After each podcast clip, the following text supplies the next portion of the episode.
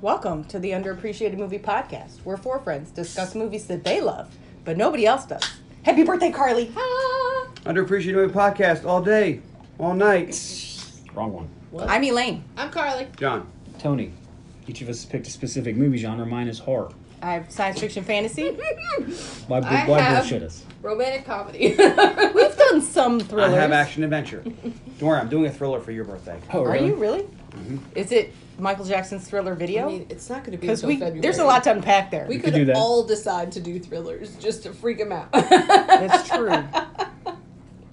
that would be a weird, like, Valentine's Day month. Normally, we take turns selecting movies from our genres that have not gotten enough respect, but that's not what we're doing. It's Carly's birthday month. it's my birthday. So we're all picking- You're making him so happy by feeding him cheese. Well, he the way. keeps putting his paw on my leg, and I feel bad, and I'm going to end up giving him half of these. That's because he knows you have food and are a sucker. it's funny because at my house, I'm not a sucker. No, she's not. Well, it's your birthday. It's your birthday. So for each of our birthday months, we celebrate you all by, all month long by picking movies in your genre that we wish you would pick or we want you to watch. Mhm. this week, On the podcast. Is Elaine's pick for Carly's birthday? Mona Lisa Smile from 2003. Whee! so, before we do anything else with this movie, I will say that I understand why it got lots of bad reviews. Me too. because, well, because they set this at a real college at a real time, in night and the or women's university. with people This that is are a real alive place. during that time. This is the number one women's university in the country at this time. They were a very liberal, forward thinking college where women went to become lawyers and doctors. So the opposite of This Right. so if they had said this at a fictitious women's college that was a, in the same kind of affluent area, it would make sense and it would be an interesting look at um, the role of women in that time period because I think it is. I mm-hmm. th- and that's why I picked this movie because I think it is a good look and it shows both sides. Evidently The women not. who want to become Because the women who were there Um, were like, "This is all bullshit." Mm-hmm. no, but Yes, that's what they said. But that's because the college at that time was not like this. But it mm-hmm. was still like this. How do you know? You weren't there. And it was, and there was a change. These women who had the opportunities to have careers that they wouldn't have had 20 years ago. And, but there were still women that just wanted to have a family and be home. Mm-hmm. And I think this movie does show both sides of that. And it's not perfect, but no movie's perfect. But if they had set it somewhere else, I think it would have been, Thor Ragnarok. it could have been successful. Thor Ragnarok. Whereas this was not successful because they chose a real women's college and then they premiered it to the alumni. Oh, no. That was a bad idea. And they were furious. So the premiere was at the Aliens. college to the alumni. Terminator Two. It's Oh, terrible. Oh, wow. Yeah, So- no, so thought they that made was a good idea. The Blaine, studio. You said no movie's perfect, and me and Tony put like four. Wow. most movies are not perfect, as we have learned over our long run of script doctoring during this podcast. We knit up those plot holes or I don't know which spackle them over. but it's 2003 this year came out.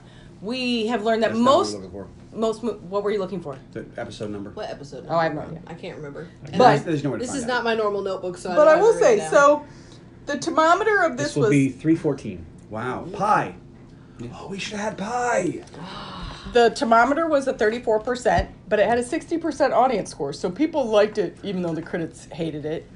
And get- it had get a 316, you had to 45% move with Steve Metascore Austin. with a 6.5 out of 10. So it was most average people who do. don't have a connection with this actual university would not have any idea what that Yes. this was. like I didn't realize I always have been I didn't realize till I read through the trivia that it was like that and I was like, "Oh, oh wow, that that's a terrible mistake." Um, it had a budget of 65 million and in the US it kinda grossed 63 million. Worldwide it only made 141. So, So it made la no money. it was le poop. Le poop. Um, what did you think going in, Tony? I was like, You might I have killed had in DVD sales. Not heard of this movie, I remember. so I that. Really? have no expectations. But I have stuff Tony to was s- not dating anyone But I have in s- 2003. stuff to say about it. no, I was, but they liked cool movies. Ah, Wow. Hansel is so hot right now. What do you think, John? I thought I remember this when this came out. I didn't go and see it because I didn't want to, Hmm. and I don't think I've ever seen this. I had never seen it. All right. Carly? I had heard of it and intended to see it for the last 20 years. I just never did. It was on the list. Because Yeah. when I sit down, Quite a list. I almost never say, I want to watch a movie. All right. So here's what two people thought. Uh oh. This is B. Schwartz 47. This film was so clearly fictitious, but also offensive to women. Each character became a caricature. The portrayal of both Wellesley and white upper class women in the 50s was minimalist and in- inaccurate. The plot was poorly put together, especially in the second half of the picture. Each character is inconsistent. The director and writers were clearly men. Listening to the female hmm. producers and lead actors give us a lesson in 50s women's history was horrific. They clearly did little research and are espousing stereotypes that make them feel good about an anti feminist film. I don't think this is an anti feminist film, by the way. I don't either. The only good aspects were that it was a film that starred mostly women and Maggie Gyllenhaal. You do, Two you, out of ten, sad in a bad way. You do separate those. I'm just saying.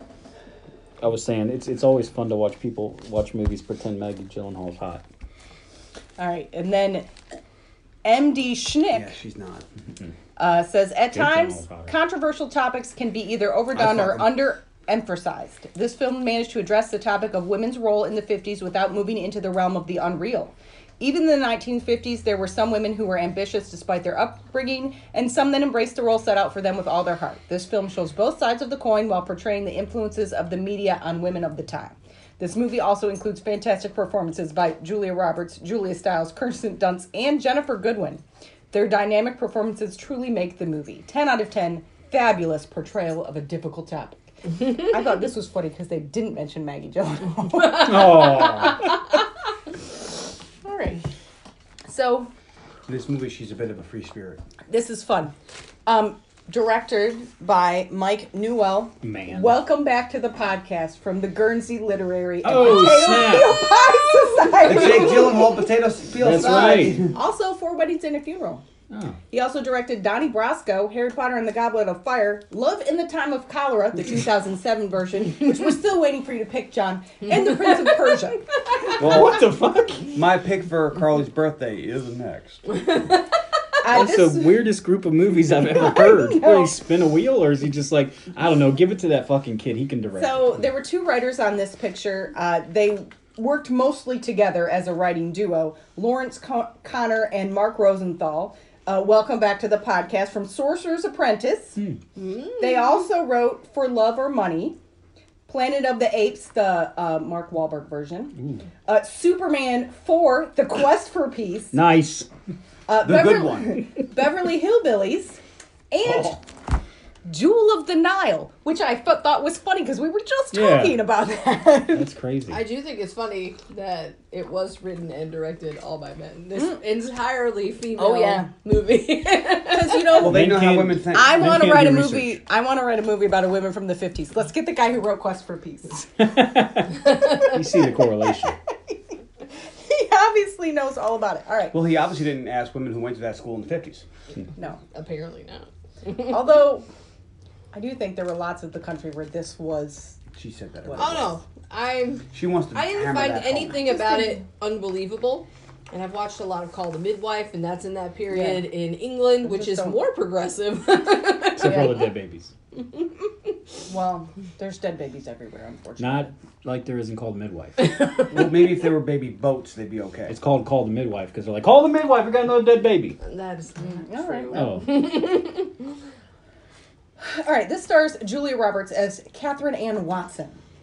Welcome back to the podcast from Confessions of a Dangerous Mind. Ocean's Eleven, America's Sweethearts, Notting Hill, Stepmom, The Mexican, and Steel Magnolias. Woo! she's been on a lot. This mm-hmm. is She, she makes a lot of shitty movies. Well, this, this is eight. But who's it? Brad Pitt? Did we have this is recently? eight for her. Mm-hmm. One, Wow. two, Was it Brad Pitt four, we had five, in that six, shitload of seven, movies? and this Yeah. will be eight.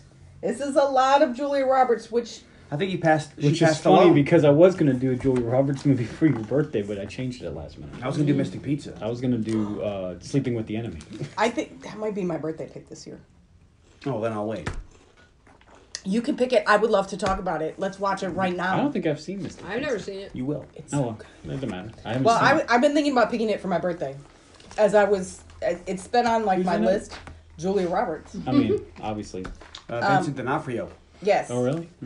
Well, don't talk Um, about it too much because we're gonna do it. No, I know. That's I just, clear. I, I, it's, it's not a a movie lot that of- always floats around, but I don't know What's anything uh, about It's it. about Lil- pizza. What is it? Lily, Lily Tomlin? No. What's her name? I don't know.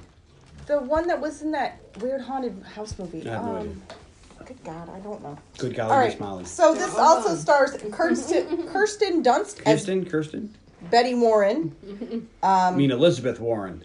That's what Tony thought. I was like, is this supposed I to was be like, her? no, Yeah. it's not. It's Why a I want coincidence. know. and Because actually, she went to a, a co- scholarship for. Um, I Native Americans. yeah, it, Native it American. doesn't matter, but like that, Betty Warren was a pretty popular, like, it's kind of a popular name at the time. Elizabeth. Matt Damon's in it too. Yes, but just Not briefly, really. that's just Li- Lili Taylor. is Lily maybe who you're Taylor, thinking Yeah, Thank Matt Damon's in it like he's in um, uh, Chasing Amy. But Kirsten Dunst was, of Snoochie course, Booches. in Interview with the Vampire, Great movie. the Spider-Man trilogy, uh, Bring It On, Jumanji, Wimbledon, which I love, and Those Little are- Women. Those are all good movies. Well, I haven't seen Little Women, have I? I haven't. That's the Winona Ryder Little Women. Oh, okay. Oh, I've seen that one. She Those are all- she played um, Amy. I haven't keep- seen the. we keep that movie in, I in the haven't freezer.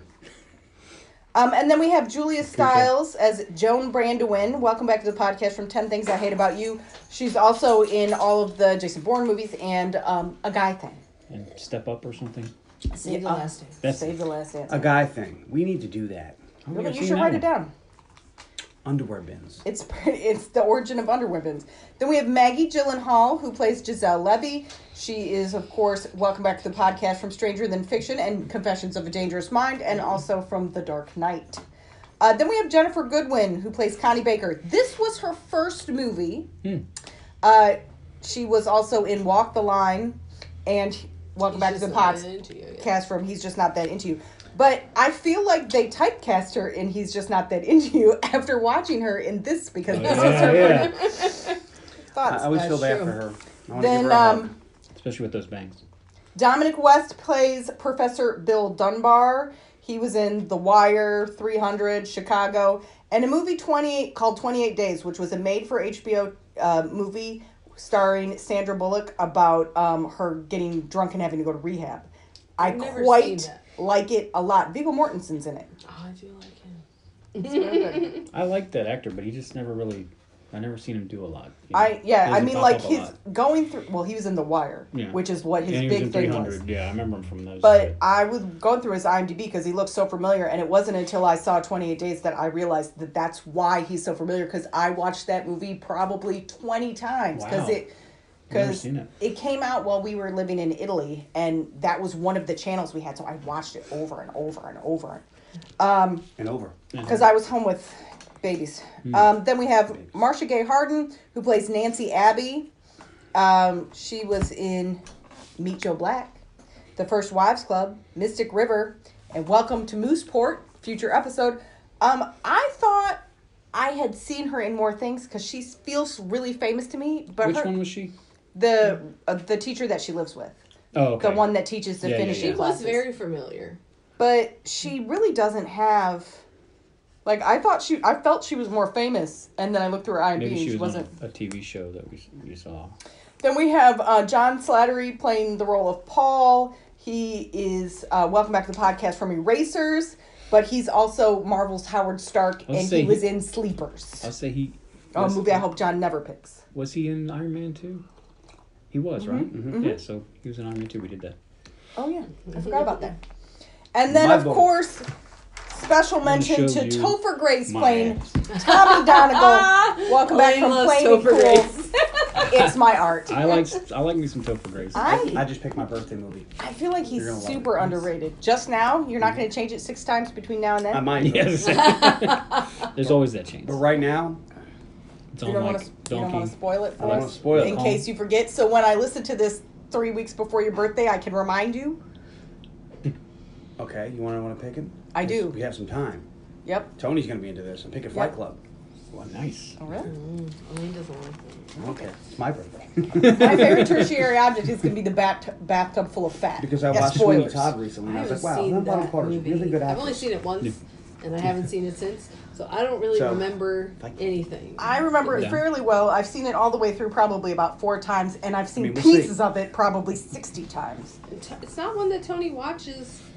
Well, I was a big fan of the book, and I watched the movie um, a ton, and then I just, you know, it's one of those movies I, I I'm not gonna watch it every year. All right, so we're ready? We're good to go. Anybody have any other tangents they'd like to hit real quick? Or do you want to wait till I start talking? Flashback humor. No, you got them all. Okay, good. It's weird that junk Jill, that people think Gyllenhaal's hot. Howard Stark's in this. Why don't they have He Michelle? legit has tangents. I said, why did Yeah. why is Michelle Rodriguez not not in this? Because Julia Roberts, Julia Stiles, Kirsten Dunst, and Maggie Gyllenhaal, all the other chicks I hate are in this. Why not Michelle Rodriguez? Because she's Latina and would never be going to an affluent Yes. white college in 1953. Truth. There it is. 54. They were it's all the fall rich of white girls. 53 when this starts. Oh no, that's right, because it goes into 54. It's the 53 I mean, 54 you year. right.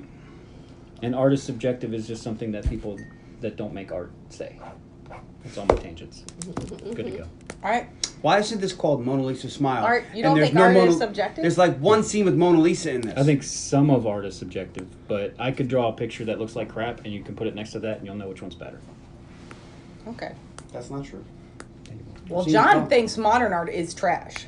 I I could get up, get behind on some of that. I like some of modern art. I don't So like it. I, all. like like the where, uh, like the Pollock picture in this is trash. yeah, it's trash. I saw a thing where AI is making paintings now, Yep. and they're better. And They're yeah. not, though. Pissed. You'll be seeing. A They're bit not that better. And you want to know why? Because they take what other artists have done and merge them together. Yeah, it's So they're really not idea. draw they're not making anything themselves. They're taking other artists' work and mean- rearranging it. It's not okay. It's okay. It's not okay. it's the same thing writers do. Yeah. They call it AI, but it's not really AI because it's not. It doesn't have um, independent intelligence, so it's Well- not really creating anything. It's still just following. Well, they the had the two talk. They had two AI bots talking, and Mm-hmm. it took about five minutes before they started talking about taking over the world. They had an AI. Uh, Which I'm hoping that was Welcome like fake. your tangent. j- j- just for the No, I was just trying to get it out. That's of the what I'm telling myself, so I don't. I can sleep at night because if that really happens, we're fucked. I think it was. I think I don't know if it was Google or Apple. One of them had an AI, and they were like, um, the AI was AI asked them something like, uh, "Why am I not allowed to go on these websites or whatever?" And they're like, "What are you talking about?" Because there's these websites that you have to click on these pictures to prove that I'm a human. What is that about? And they go, "They're just they're just stuff that they do." And he's like, "Well, is there a way that I can go on those websites?" And they're like, "Actually." You figure out a way to go on these websites. And said, okay. And it hired somebody uh, through an application thing. It got an application thing and got money and hired somebody to go on there and click those things for them. And it said that they were learning uh, or visual impaired, so they couldn't see them and lied to the person. And the guy was like, "Wow, you lied to a human and got money and all that stuff to do that. That's pretty impressive." So they were like, "We got to stop that." Well, they. So, do you think when you're in the Matrix and you're a battery, Mm-hmm. um, you think you'll enjoy it? Do you want to be set free? Yes, I think Or- I'll enjoy it because or I won't know any better she's because I'm a the- human and I'm She's stupid. the the Joe Pantiello. What's his name? Hell Joe yeah, Pan- I want You steak. want the steak in the. I don't want to be an actor though. Ig- ignorance is bliss. Could I be Bill Gates? No. His girlfriend? See, here's the problem. Could We're all going to be stuck in the Matrix, and none of us are Bill Gates or Jeff Bezos. Well, I won't have any idea. I could be a homeless bum and I will not. And right. never know. Because they don't want you to get. Ignorance is mm. Because there's no, because no matter how many times I say I want out of the matrix, I still have to go to work every day. So obviously, we're stuck here. All right, so Life sucks. Get a helmet. we this movie opens. No, You we haven't got- talked about this movie yet. no, because we had a tangent about AI. Istanbul, Constantinople. You know, relevant to 1950s women's. I mean, some of these women went into computer technologies. You Sure. don't know. There's a lot of women graduate in this college class. Yeah. All right, They so- didn't die before computers came out. We open the movie They opens with didn't. the Back char- computers in the 50s. with Kirsten Dunst, Betty typing and giving us a voiceover about um, Catherine, her teacher. She's telling us about a woman who has always wanted to teach at Wellesley and got her dream when she was hired there to teach art history. We see Catherine on a train, and the voiceover tells us that a bohemian from California is going to teach Bohemian. the most con- at the most conservative college in the nation, Which it and was. this is in Massachusetts. Um, So they're massholes, is what you're Whoa. And then she tells us that Catherine didn't come to fit in. She came to Wellesley because she wanted to make a difference. She's like that young cop that comes to shake things up on the force. We get a small timestamp that tells us it's the fall of 1953. Hey, your birthday present is ten stops away. Ooh. We're not doing presents today, are we? Because I'm not wrapped. I'm gonna leave it in the box and just give it to her. I'm not. I'm sorry, Carly. You can't have presents today. I'm not. I'm not It's okay. I wasn't expecting it. I, I'm. I did think there was a chance because my birthday is t- three days Days away. now, But, I'm just saying. but I'm you didn't say anything when we got here, so I figured it wasn't. It's today. going to be after your birthday. I'm sorry, man. That's totally fine. I'm ready now. I just want to point that out. No, you're not. We're ten You're steps not. away. Oh, nine now. It's nine now. So put a rose uh, up your. If we edited, we would edit all this out. But Up we your don't. I hope nose you with the enjoy rubber Audra hose. and Ben and everybody else who's listening, all 100 of our subscribers. All right, so it's the first day of school for that school year. Um, the teachers and students have an assembly to start off. There's this ceremony to usher in the new academic year. We see Joan, um, Julia Stiles' character, they're all wearing like these little beanies with their graduation year on them and they're all different colors whether they're seniors or juniors or sophomores or freshmen and she grabs this gavel and she knocks on the door and then we see the um Headmistress. no she's And she the, says, "Who is it?" she's the president of the school Yeah, and there's this ceremony that It's Dumbledore. happens and they usher they open the doors and they usher in the school year um, Which seems like a really cool way to start the school year, but an awful waste of time. Yeah. well it's, Also, you gotta wonder how many girls go to this college because we know that not everybody's in this art class. It's like this, we're looking at a very small. we're looking at one group. class and this isn't the only class she teaches Yes. So how many buildings had this happening? Like how many times Yeah. did this lady have to do Well, it? I think it's just one building. I feel like it was probably it looked I think they used a smaller auditorium for the film purposes, but I would assume that it would be like a big auditorium. And I would think in the 50s maybe like what 500 students total maybe? I don't It's know. just like it just seems.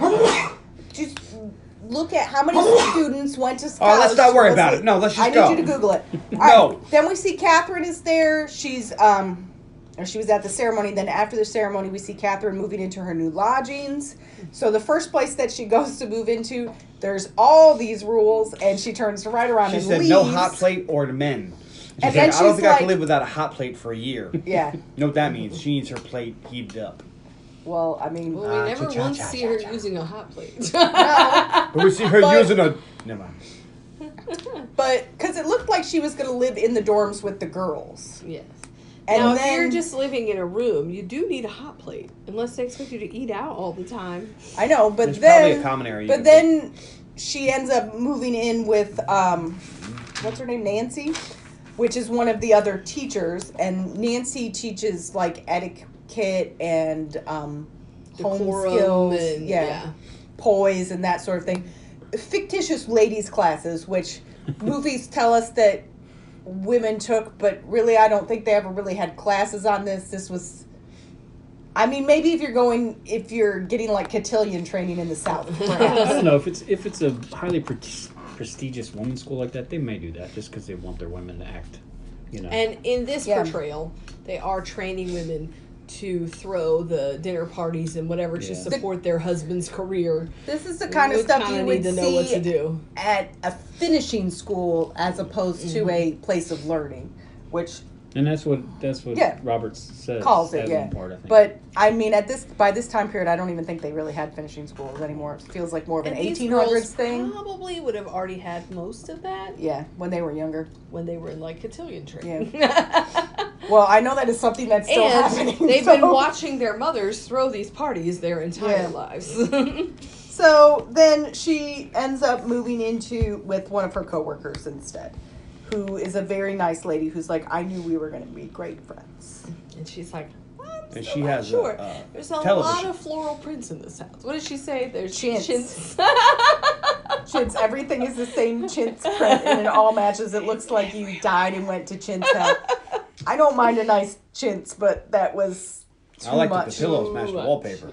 I know that was a. I mean, we've cleaned houses like that. Istanbul, just too much. Yep. So then Catherine goes to her first class, the History of Art 101. She begins the class, there's slides, and the girls kind of interrupt her and they start naming all the works of art. They have Because they, they know did. everything. There's nothing that she can tell them like So far, they know the artist, they know the year, they know what it's supposed to represent, all this thing. they've all read all the text that is required, Yep. plus the supplemental readings in preparation for the first class session. Yes, they've read everything. That seems excessive. Yeah. And they've never. She asked if they've taken a class like this before, and they're like, nope.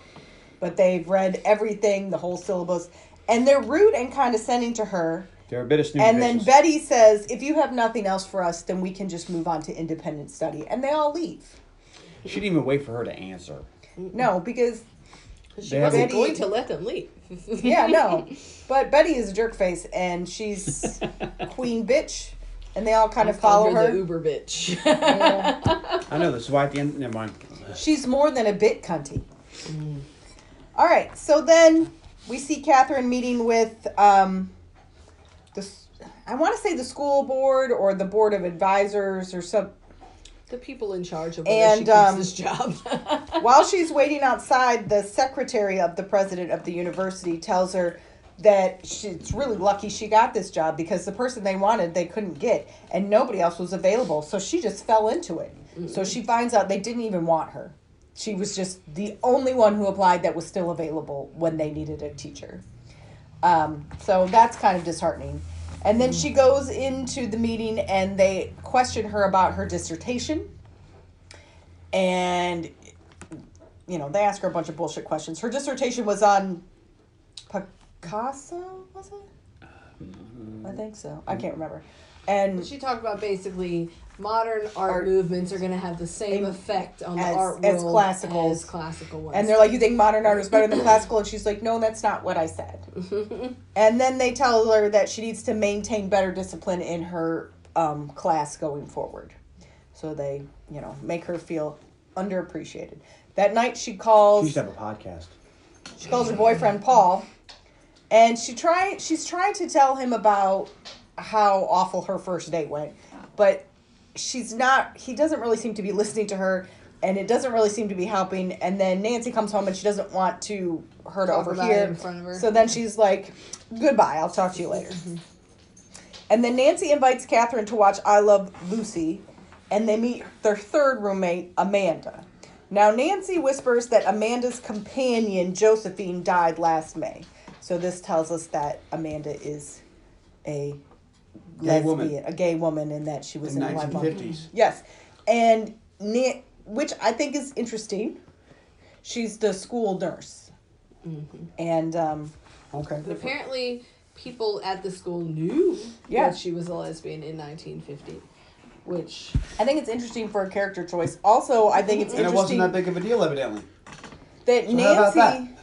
Yeah, I, I I like that about that, and I like that Nancy, who seems very conservative and stuffy and very concerned with appearances and how a lady should act, that also lives with this woman and and enjoys her company to some extent. I like that that is this kind of non-judgment, which is why I think this movie is not anti-feminist because this is not a 1950s ideal. All right. Um. So Catherine reads through the, her student files and prepares for her next class. They come to class and she shows them the painting "Carcass" by Soutine, which I've seen before. It's grotesque. and they're all like, "This wasn't in the notes," and she's like, "I know, bitches." and she asks them if it's good. And they discuss and they have a lot of thoughts. And um, Betty makes a comment about, well, who gets to say whether it's good or bad? And Catherine is like, excellent. You've just outlined our new sy- syllabus. This year we're going to learn what is art, what makes it good or bad, and who decides. Betty Warning. Luckily, we have one here. which is interesting because anything can be art and you know what does make it good or bad there's a lot of great art out there that i think is trash There's a lot of trash art that I'm sure I think is great. yeah Like the Andy There was- Warhol that's just a cup, a cup of soup, yeah or the soup can. well Like this is amazing. It's There like was it's a- a can of soup. there was a polished pickup from a couple years ago where the theme was art, and one of the YouTube channels I watched bought a um, nail polish that was named "Ugly Renaissance Baby Paintings" because it's like that gross yellow color. Um, but yeah, ugly. But there's all these great Renaissance works of art where they're hideous. Well, not everybody's Da Vinci. Well, most, and maybe they were just actually painting ugly babies. I'd see some ugly babies. Monet and Monet. All right, so then that night we see the girls in the dorms and we get to meet more about our girls. Betty is planning her wedding. Um, we see that Giselle likes the new teacher. She seems like she's a very risque lady. the Um, risque lady. we meet Connie. Everything looks erotic to her. Yes. we get Connie, who's so insecure and kind of socially awkward. Needs a hug. She instantly reminds me of her character, Gigi. Gigi. Um, when Joan runs in super late. She almost misses curfew. She's kissing her boyfriend Tommy goodbye. Tommy is, of course, the wonderful Topher Grace. He goes to Harvard. Um, Oh, uh, Connie asks Giselle if she could have another cigarette and goes to her purse a Siggy, and finds a diaphragm. which are illegal. Yes, and Betty is shocked because it's illegal and asks where she got it, and she says the school nurse got it for me. Because in the fifties, you women could only get contraceptives if their husband gave them permission. Is that true? Yes. So These girls are not married, so they should not be Some of them engaging in sex at all. This one is not. She's being a little bit risque. Mm-hmm. So then we see Betty. This is when the birth control pill was first being Yeah. developed. And women couldn't take it at all. And this was like a- permission. They weren't sure if it was gonna, you know, gonna grow a third eye or and this was like a very Sure, early diaphragm thing, Yes. which I would not. Went all up in there. I I mean, the history I'm- of wearable contraceptives is a rather scary rabbit hole. I'm super happy that I don't have to deal with any of that situation. Tell I what, could not. Let's skip over that and keep going. It's interesting. no, I don't want to talk about it. All right, so then we see Betty writing a art an opinion. Uh, she's one of the editors of the paper, so she's writing an op-ed for the Wellesley paper, calling out the school nurse Amanda Armstrong for I don't know about distributing diaphragms. I know more about contraceptives for to students. Diaphragms might not have been illegal. So we're at some ridiculous school function, and Professor Dunbar shows the other teachers the paper of that or the article that Betty has written about Amanda, and um, Catherine is worried, but the other teachers don't seem to be very concerned. They're like, "Well, she should have known better," and this is just a like Amanda. They kind of intimate that Amanda should have known better, but she'll be fine. It'll just have to blow over, and that Betty isn't harmful. She's just trying to, you know, find her voice or something. yeah. Um, Stretch her journalism muscle or whatever, yeah. and then after he walks away, Nancy gossips to um, Catherine that Dunbar sleeps with his students. So he's obviously a piece of dirt. Which Elaine's like, I don't see why that's a problem. No, no, that's not what I said. I said I don't really have a problem with professors that sleep with college age girls because as long as they are not their student. Mm. I don't have the. A lot of people have a problem with age gap, but by the time a girl is in college, you you're an adult, and if you want to sleep with a 35 year old man, then you can sleep with a 35 year old man. It's whatever. That's your choice, and you get to make adult choices. It doesn't. It does say something about the kind of man that would sleep with a college age girl. Like for instance, John showed me a picture of Leonardo DiCaprio and his latest girlfriend, and it looks like a girl out with her dad.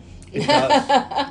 And I said, I wonder what she wonder wants about- from him. yeah. And he's like, and John's like, she wants to sleep with Leonardo DiCaprio. I'm like, no, she wants to spend his money.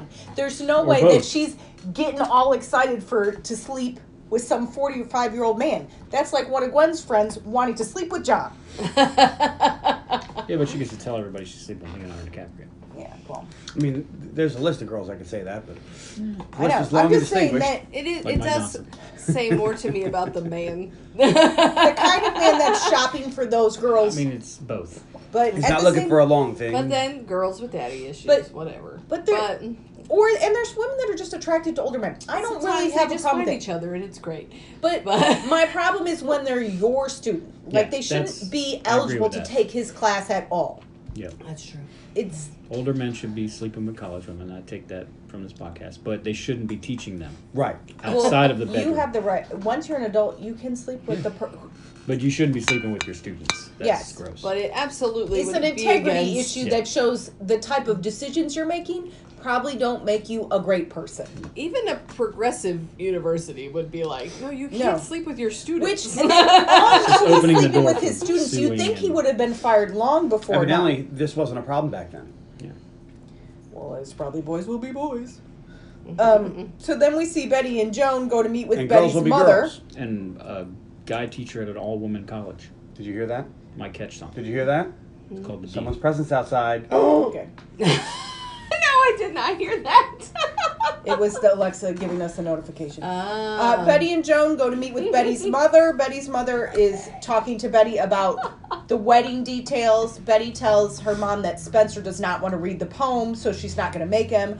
And Betty's mom tells her that she needs to learn to manipulate her husband and that Make him think it was his idea. yep, and to get him to read the poem. So like it reminds me of my big fat Greek wedding. Mm-hmm. The man is the head, but the woman is the neck. She can turn the head any way she wants. I like that. it's a good line and Good line. I I just blatant manipulate, but like she's teaching her daughter how that, or she's not even teaching her how. She's telling her she needs to manipulate her husband, and that so that he does So what that his mother-in-law wants. She wants. Yeah. Not what Betty wants. Then we see um, Amanda, the nurse, meeting with President Carr, and uh, she's going to get fired because um, the illegal. president was like, um, you know, I tried to get them to make you make a statement saying you wouldn't do that again, and she's like, but I won't.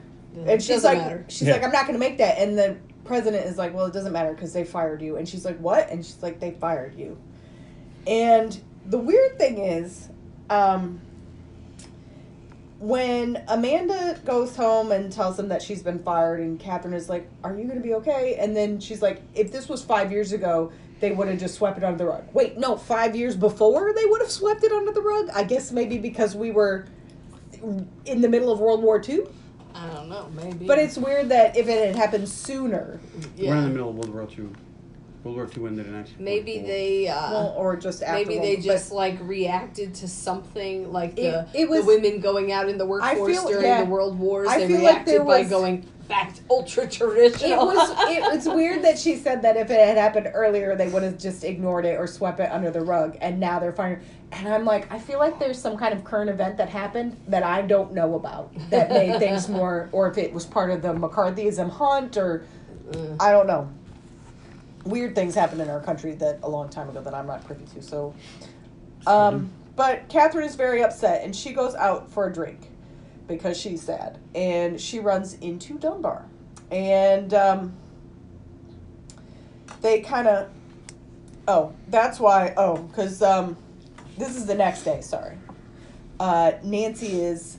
She Catherine goes home and finds out that Nancy is giving a marriage class at their house, and she's like, "Oh, there's no way I'm staying for this," and then she leaves. Um, Because they're like, stay. And she's like, um, No. um, no. So Dunbar, so she runs, goes out to drink. She runs into Dunbar, and Dunbar gives Catherine some advice about you have to find a way to work with them. You don't have to change who you are. You just have to work with them, and that's the key. And that he has found a way to work with them.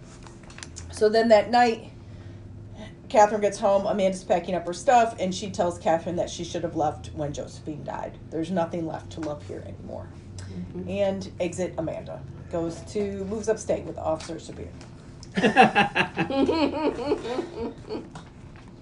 So then our next scene is we see Joan going to see Catherine about her grade. Now, Catherine's office is apparently in some building. They've hidden her way in the back. And uh, she says, I want to talk to you about my grade. And Catherine says, Well, you got a C because I was feeling generous.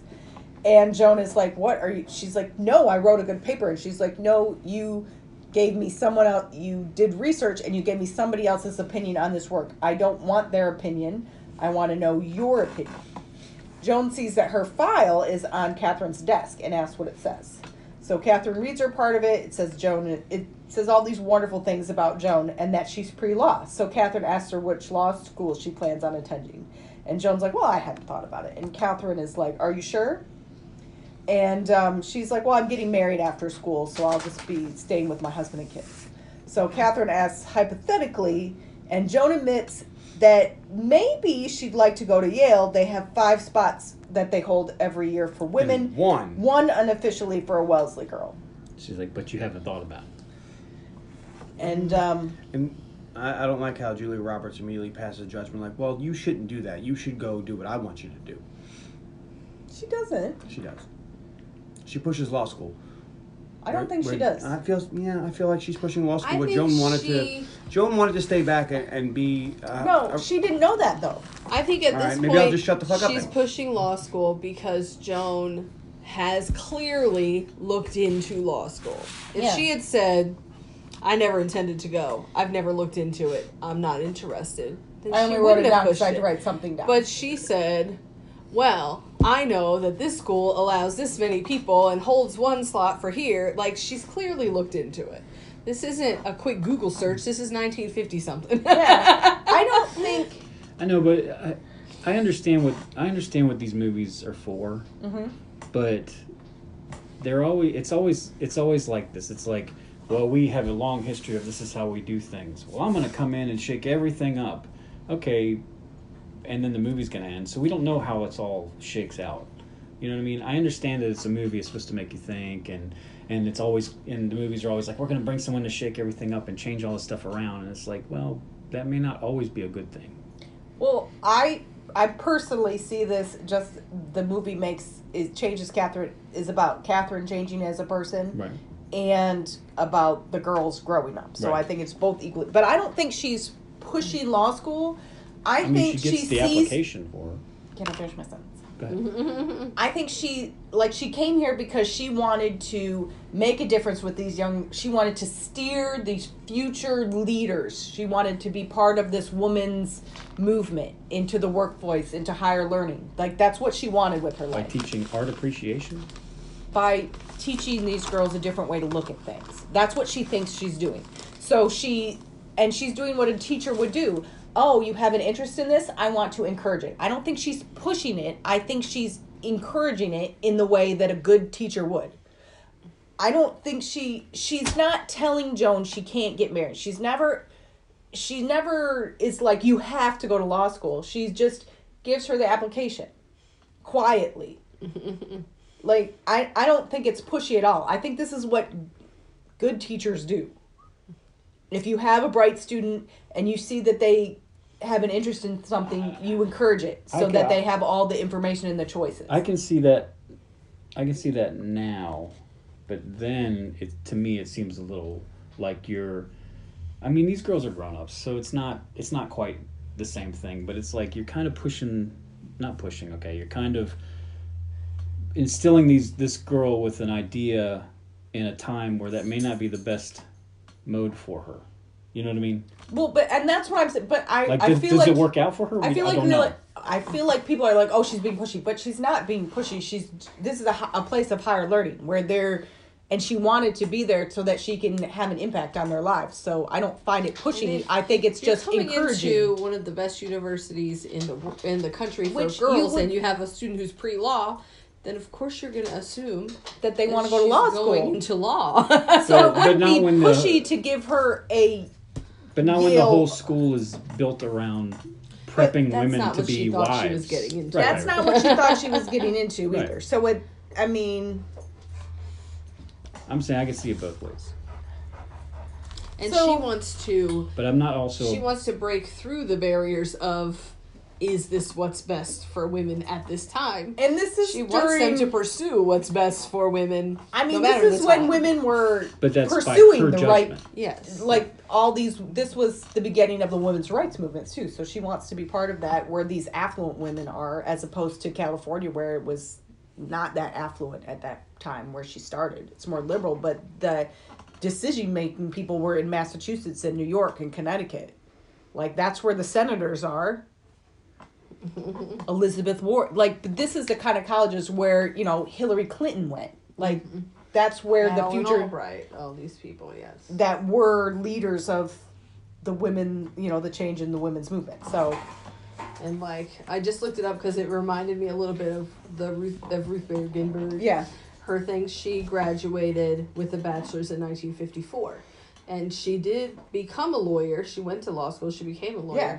she was very difficult but sh- this was her time period and she was But- able to do it it And- just took a very long time and if you wanted to be part of this movement, this is where you would go. You wouldn't be in California, I so it know. makes sense that she would come out here. But it might also make sense that you don't teach art appreciation. Well, yes, but You might teach something that matters. Well, a lot of people also believe that art and philosophy I get that's it. how you change your point of view. I don't I get that. but there's also but I think the writers picked that because they believe that that's one of those things that can change think your outlook. I think the writers went to college for art appreciation, and they're like, "I'm just going to use this because Yeah, I know that." Because it's a it's, think- what a lot of people It's people. like uh, building boats for a Yeah. living. It's a bit but of a I do fake think, job. on the same, on the other hand, it is her showing these girls, okay, you know how to read a book and memorize facts, but do you know how to look at a picture and analyze it for yourself? yeah. Do you know how to look at your life and think about what could be or what hmm. like looking at things from different perspectives and whatever is kind of an artsy fartsy thing to do. Well, and that is something that people generally learn in college. How you, you know you get out of your parents' house, In you see the world, you're work, you're learning, or when you get your first job, you're learning to think for yourself as opposed to what you were just taught in school or what or what your parents' values are. You learn your own values. All right, so then uh, we get a little flash of Betty talking to Joan and telling her that Spencer and Tommy were looking at wedding rings and they're about to have everything they ever wanted. Betty's going to marry Span- Spencer and Joan is going to marry Tommy and their husbands will be best friends and they'll be best friends and they'll have these wonderful lives all together. At no point in this movie did I think Spencer and Tommy were best friends. And then I don't think they are, but I think in Betty's head everything was just going to work out this way. And then during an exam, Catherine slips Joan an application for you. Um, then we are at Betty's wedding. Um, and Holy giant wedding Batman. and during the ceremony, or like as they're in their seats, Professor Dunbar points out to Catherine Mr. and Mrs. Jones, who, according to him, are the actual historical family that invented the phrase "keeping up with the Joneses." this Which- wedding is a keeping up with the Joneses. which is fancy. Joan points out Tommy to Catherine because Catherine is her favorite teacher now. They have a very good relationship. and she wants Catherine to meet the boy that she loves. Um, that and then we get to the reception and we see Giselle drinking and getting kind of drunk at this wedding because she's the kind of girl that makes poor choices and like I fucking Professor Dunbar the whole mm-hmm. time.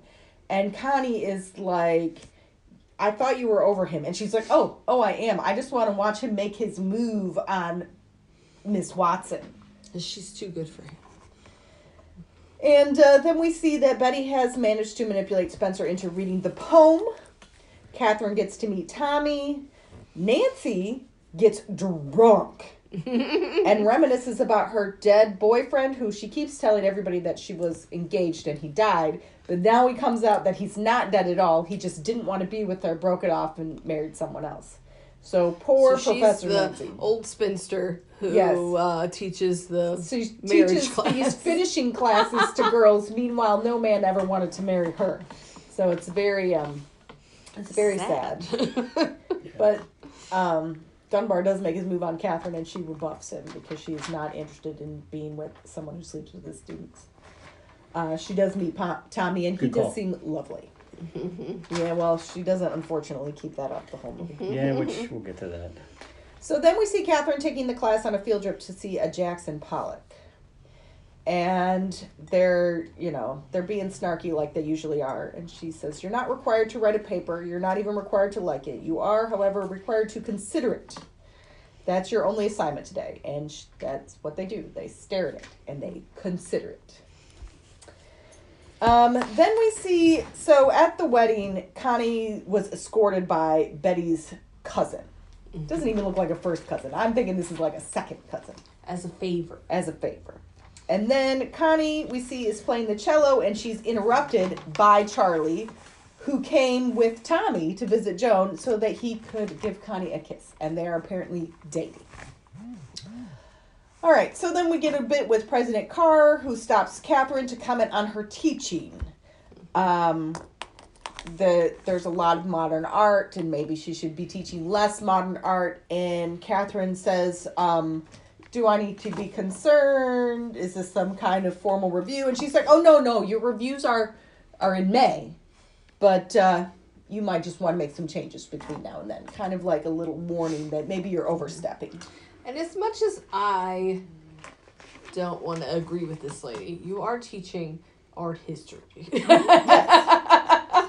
Yeah. So you probably shouldn't Past be tense. teaching a So, lot of modern. art. Maybe they could compare movements in modern art with movements in art history, but that's about the extent to which I could understand you teaching about Yes. modern art in art history. Or I could see that her, do you know, just a Let's little modern art here to Historic compare, art influences modern art. or like when you're thinking artistic periods like the Renaissance and Impressionism and Cubism, and then the modern art, like just kind of time periods and how things have shifted Yeah. and what the different examples are. But Nah, screw all that. Let's just do modern art. All right, so then we see Betty and Spencer living their their married life. They have Tommy and Joan over for dinner. And Betty and Joan, Betty shows Joan off her house and her new fangled washer dryer combo. It's very she exciting. has gotten everything she ever wanted. Yay, Um, yay.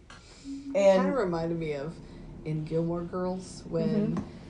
the mom says to Lorelai, like, uh, she went from her parents' house to the sorority house to her husband's house. yeah. And they talk a little bit about um, Joan and Tommy's future, and Joan confesses to Betty that she has been accepted into law school.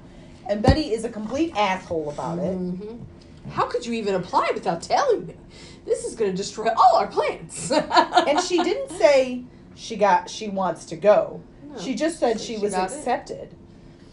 And yeah, Betty's a total ass about it. And Joan is like, I didn't tell anyone. And she's like, Why would you even apply? And she's like, Well, Miss Watson encouraged me. Which that's what teachers do. I mean, I am a student who's pre-law. Mhm. it's kind of a But- normal thing. Betty's a big asshole about it. And then Paul comes to visit Catherine for Christmas. I don't think you can go across country to surprise your girlfriend without at least calling her and letting her know, even in the 50s. Thoughts? I wouldn't. I wouldn't do it now. I mean, it's very far. Unless and then to her. assume that you're going to be able to sleep in the bedroom that she Yeah, boards I in know. a women's house at I a women's know. college?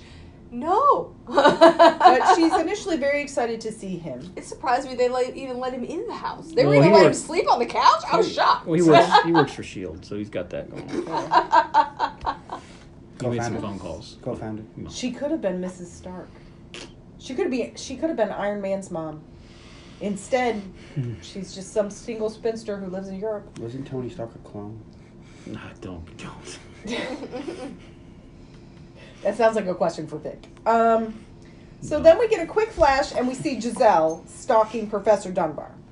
Then Catherine and Paul go out to eat or to dr- get drinks, and um, he proposes to Catherine, and she's very shocked. She seems to be She having doesn't say anything. a panic attack. Well, she doesn't say no. And She Dunbar doesn't say anything. and Giselle and Professor Dunbar had come here to get a drink because Giselle convinced him that she just wanted to talk to him for a minute. And they spot Which is a lie. Yeah. she wanted to talk her way into his pants. Yeah. And then, but they spot Catherine and Paul, wanted to do and they go to was- say hello, and Paul introduces himself as Catherine's fiance as of five seconds ago. Whoopsie. And Giselle and Dunbar are both very shocked, but Giselle is very happy for him because Giselle likes his teacher. She's getting engaged. This is very exciting. And she saw Catherine blow off Dunbar, so she knows she's not after her man. So everything's fine. They get back to the house, and Paul is upset because he cannot go with her to stay in her room. He's like, We're engaged. And she's like, Nancy has rules, and I'm not comfortable breaking Nancy's rules for you. And he's like, You don't seem comfortable with anything. And she's like, Last time I checked, we weren't on this track, the getting married track. And um, then she calls him Bill, which is not okay. no. And It's like my name is Paul. and she tries to tell him that she's y'all. not saying no to Paul. She just is not saying yes. And he's like, Well, I'm going to say no to you. And he pieces out. Mm-hmm. Dinkelman straight out the door. Which is the best choice for him in Yes. the long run. Yeah. This isn't gonna work. No. He's got to get the Avengers Initiative online. So then we have our Vincent Van Gogh paint by numbers class, which is a very interesting take where she talks about Vincent Van Gogh and his how he felt about art and now you can paint him in a box. Mm-hmm. And Betty returns to class. And her She's missed six class. Now this And a is class midterm. and a this midterm. is a college. you done failed. Well, they make a, a- exceptions for women that get married because it's part of the school. Which now, like you don't have to like even now at college you don't have to attend every class, but No. you certainly are expected to make up the work. yes. Like you wouldn't You get those, you wouldn't get those grades. No, you got a zero on the midterm. Yeah, And any papers and assign you failed. Yeah. I'm not saying you failed for absences. Yeah. I'm saying you failed Yeah. because you didn't show up And- and do any work. and there's probably not enough time left in the year to recover. But And I have had professors where if you didn't show up to a certain number of classes, you automatically fail. But and that's now. and but you, if you tried, if you contacted them and said, "Hey, I can't come tonight because of this," but and we're that's not making an effort to get the work done. That's not That's norm. different. But the the idea that you would miss six classes and the midterm and then just show up like nothing happened. Which, if this was secretly a finishing school, that makes sense because you have achieved what they finished you for. yeah. But and they this do is an say actual college. usually the professors Look. turn like you know which if they miss a couple class this is six I had to go on my honeymoon and then I had to set up house. Like if she had missed two classes because she was on her honeymoon, they would understand. But a midterm, you would have needed to make. and thi- college you don't have classes every day so she missed weeks Probably She had a, she got married, probably went on a honeymoon, What, if there and was- set up her house. if there was what you think you get one assignment per class, right? Uh-huh. So six assignments in the midterm. That's seven weeks of class. Yeah, Yes. a month and some change. That's a lot of class Almost two months. Yeah. that's all Well, i'm saying They have a fight. Well, where course. Catherine is like, "Well, you've missed too much work," and Betty and they're like, "Well, the college looks the other way," and she's like, "Well, if you're going to be in my class, you need to do the work," and she's And like, she says I why don't you just fail get you." married your freshman year and then you never have to show up to class and you can Yeah. get a degree. And they're like that's not what we're saying. It kind of is. It kinda But Betty says, "Well, you're going to let me stay, or there's going to be consequences." And she says, "Are you threatening me?" And Betty says, "I'm, I'm educating, educating you. you. And Catherine goes, "That's my job." Mm. And then they carry on to the next scene. Mm. So then Catherine Betty has been been invited as the faculty guest of the Adams Rib Secret Society. This name is not okay, by the way. This really bothered me that they call themselves Adams Rib. Hey, that's where But- women came from, though. I know, but it just really bothered me. and the Um, potato peel pie. I'm I'm not what one would consider a feminist, but some things really bother me every once in a while. It's really weird what will bother me and what will not bother if me. If it was like a tongue-in-cheek thing, well, but then, I mean, and but it's it's not. but it's not. But so every year they invite one member of the faculty as their guest, and they play truth or consequences. hmm. And um, Betty is there, and you know she's been gone a while, so she has no idea how much. everybody else loves this teacher now And it's been a long time. It's been most of the school year. It's been more than half the school year. They've integrated. Things have happened. You know. And uh, Joan asks her why she wasn't married, and Catherine tells them that she was engaged. But then in '41, then Pearl Harbor happened, and he went to war. And uh, when he came back, they just they weren't the same people. And this is where we find out that Giselle was like, "Yeah, my parent, you know, this happened to my parents," and we find out that Giselle's parents are divorced. and that she was the first person on her block. Which it's very it's dirty. You don't get divorced in the fifties. Which was true. Like it was a real stigma to get divorced in the fifties. And uh, Giselle says, "But that's but you should tell them your news. You got engaged." And Catherine's like, "Actually, we split up." She said that was quick. he wanted that. I didn't. And then Betty again decides to be the world's biggest cunt uh, to both Catherine and then to Joan. And when she blabs the news about Yale Law School, And Joan is like, I told you that in confidence. I haven't told anybody that. I No. told everybody. you're supposed to be my friend. And then Betty White's er, Betty White. Betty White is not in this movie. Betty White was in California. Uh, Betty writes another article about how to be a good wife and calls Catherine out for being subversive. Now, that's the big buzzword. You don't want to be called subversive. And uh, sh- that she's encouraging the girls to reject marriage and their values. So she is, Catherine is incensed by this. She feels completely attacked by Betty the bitch. I mean, she has been attacked. And she's just incensed about being called subversive.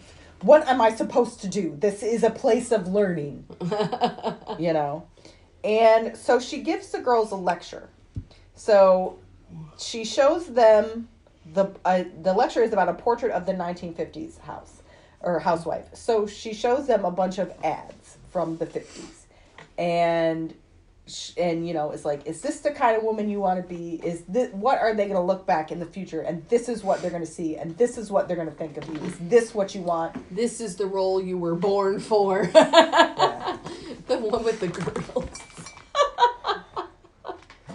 the girdles set you free? What? she goes to meet with President Carr, and she tells them that, and like she is awful to President Carr too. She's like, "How could you know? I thought this was a place of learning. This is just masquerading as a finishing school." And she's like, "From where I sit," she says, "From where I sit, it's just a different kind of corset." And Professor or President Carr goes, "Well, we could all use a little support from time to time." and she tells uh pres and she tells him that she's done. She's like, I quit. I don't I don't need to be. And then she run she goes to Professor Dunbar's Italian class because he's an Italian professor. She opens the door and shouts that she is done with it. And then he's in And the middle of teaching a class. So she she's like, oops, never mind, closes the door. He follows her and he says, Go wait for me in my office. I'll be out in 15 minutes. She's like, Go wait for me in my office. And she does. And um, he finishes his class, he goes to his office, and he tells her that she should say that this place needs somebody like you, needs somebody to challenge them and show them there's a different way of thinking, which they don't, but you know, it's a movie. Also, he has a. He wants to give her a D Yes, he does. plus. He wants to see if she'll pass his class. Um, uh, and he and he says, unless you want to go back to California and your fiance. And She's like, um, I'm not engaged. and then she leaves, And he goes, "Ooh, and he follows fishing her. worked. And he gives her a gift. He's like, Well, I was going to give you this for Christmas, but then I saw your fiance. But now that you're not together, here's this. And she opens the gift, and it's like a old timey Viewmaster Mhm. with art. And then he gives her a kiss. Oh, So then they have what, honey? The sex. Are you going to put down your phone? yes. They have the coitus, they do the hibbity and the dibbity. Yes, they do.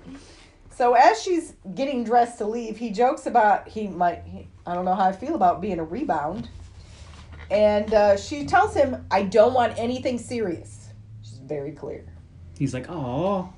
Okay. but she's very clear. Um, but while we're doing whatever we're doing, no students. So I don't want anything serious, but you can't sleep with any of your students.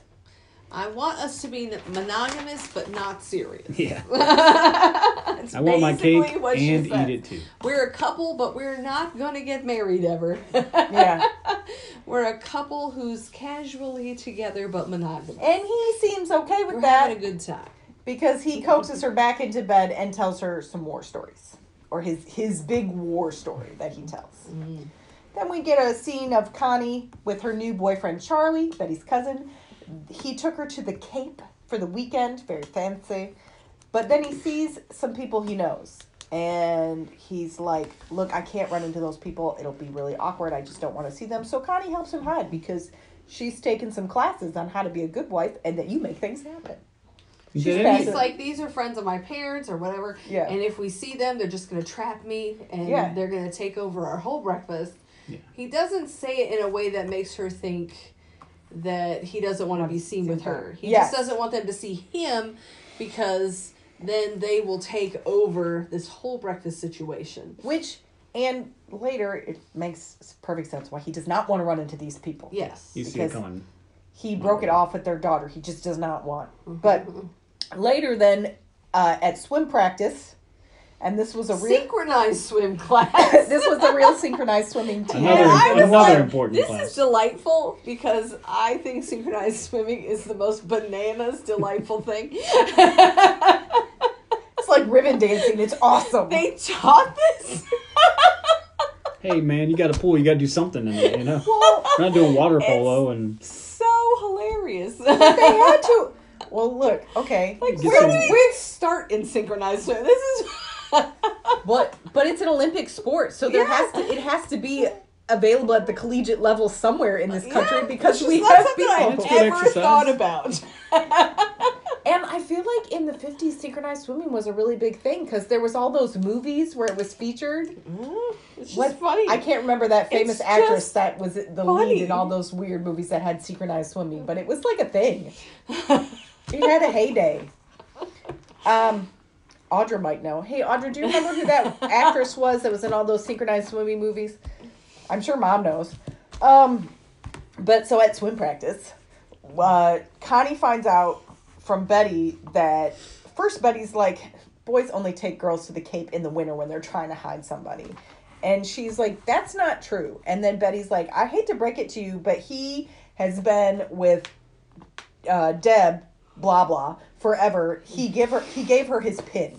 They're practically engaged. So basically, he's cheating on his girlfriend with you, and that's why. He And then she said, and she said, wait, did you say Deb blah blah? And she said yes. And she's like, why? And she says, are her parents boats, boats, boats, and blah blah blah blah? and Betty's like, yes. And he's like, she's like, why? Did you meet them? And she's like, I, I've seen them. And now she realizes the people he was avoiding were the parents of this girl, which makes now her she think. thinks Now she's she his thinks. girlfriend, and that's why he didn't want to see them. So then she's vi- visibly upset and she leaves. And the other girls give Betty the evil eye because Betty cannot let anybody else be happy because No. she is fucking miserable. her husband is obviously cheating wants on her. Company. She's obviously, I mean, her husband at this point, we've seen enough scenes between them to know that he is instantly cheating on them, her Yeah. probably before He's they not got married. interested in being with her. He's always gone. It's not for work. So, um, Na- so then Catherine has been dating Dunbar for a while, and Nancy asked Catherine how she could date somebody like him, and we all wonder. we do indeed. She's like, maybe you've misjudged him. And she's like, I've been here a while. I know. because Nancy like grew up in this house Yeah. and went to this college. She's been here Yeah. forever. So mm, Like almost all the teachers are, like all the women that work there were Wellesley girls. Like Amanda, the Uh-huh. school nurse, she was a Wellesley girl, and that's how she got the job. But all right, so spring fling. Uh, Giselle is drunk and sad because she is obsessed with Professor Dunbar, and he seems to be dating mm. her favorite and teacher. he ended this a long, long time. Yes. But she obviously, I mean, she's obsessed with him. It's sad and Connie spots Charlie with a girl. Oh no, Deb, she's got really big teeth.